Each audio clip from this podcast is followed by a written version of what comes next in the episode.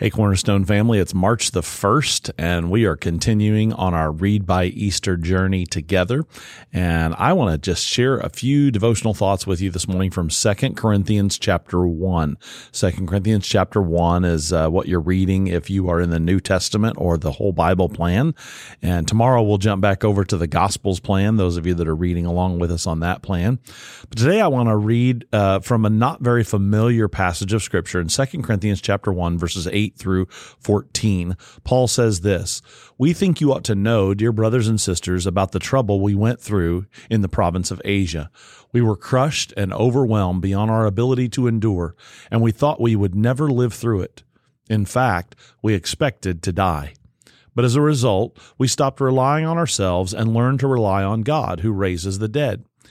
And he did rescue us from the mortal danger, and he will rescue us again. We have placed our confidence in him, and he will continue to rescue us. And you are helping us by praying for us. Then many people will give thanks because God has graciously answered so many prayers for our safety. We can say with confidence and a clear conscience that we have lived with a God given holiness and sincerity in all of our dealings. We have depended on God's grace, not on our own human wisdom. That is how we have conducted ourselves before the world and especially toward you. Our letters have been straightforward, and there is nothing written between the lines and nothing you can't understand. I hope someday you will fully understand us. Even if you don't understand us now, then on that day when the Lord Jesus returns, you will be proud of us in the same way we are proud of you.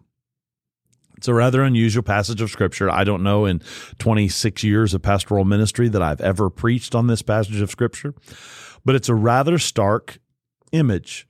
And, to figure out what's going on here, I want you to kind of imagine in your mind a scene. You're sitting in the second floor of a building looking out a window, and you see a friend of yours walking down the street and that friend appears to be in good health and they're walking along maybe rather briskly and they walk into a door four or five doors down across the street. You watch them walk in the door.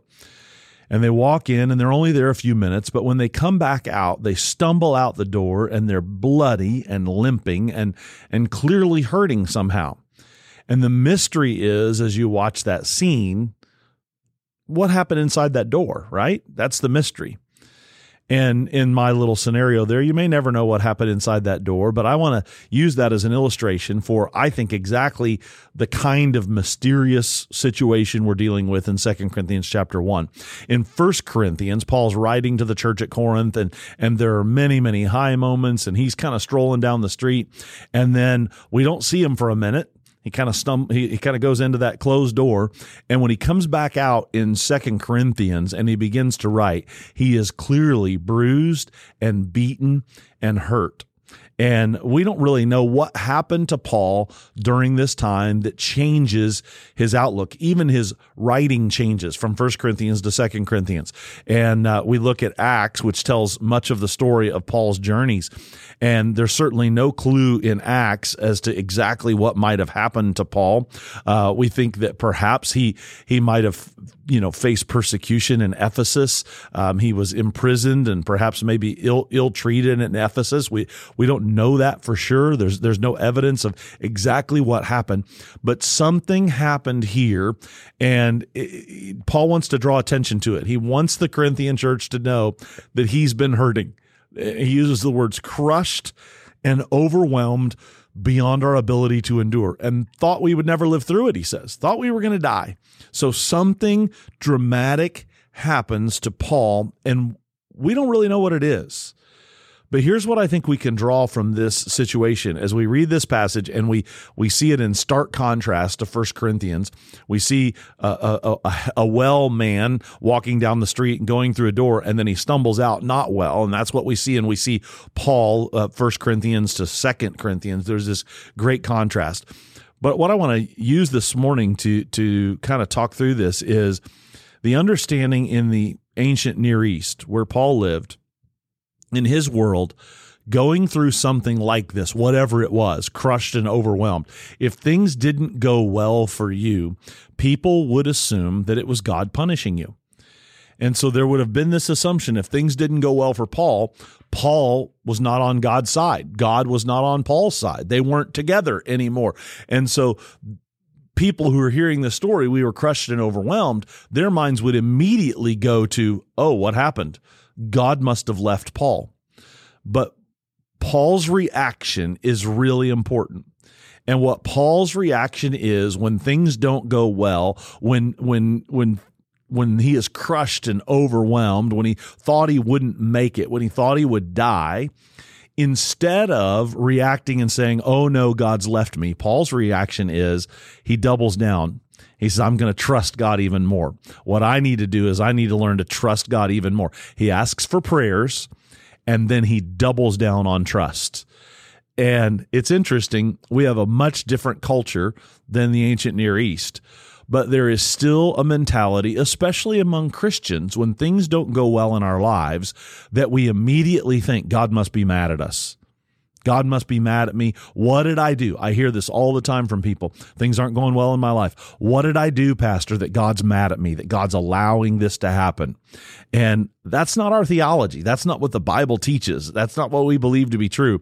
And so if you're going through a moment like that, here's my encouragement to you do what Paul did reach out for prayer, ask your church family to pray for you, and double down on trusting God just continue to trust God and say, I know I've been through this tough time, but I want you to know that I'm going to continue to trust God. I'm going to continue to put my faith in Him. And so if you'll do that, I think you'll make it through just like Paul does. And so we may not know all of your story either. We may not know what happened to you behind that door. We may not know what happened to you in, in, that interim that, that caused you to be hurt and bruised as you are today. But what I do know is this we will pray for you and you can trust God. And so double down on trusting God and believing in God. And, and Paul says, even if you don't understand us now, when Jesus returns, you'll be proud of us just as we're proud of you. And I can tell you this I may not know your whole story, but if you'll continue to trust Him, I'm proud of you. Hang in there, keep trusting God, keep asking your church family to pray with you, and you're going to make it. You're going to make it. I don't know what you're going through on this Monday, but you're going to make it. Jesus, thank you. Thank you that you can give us hope.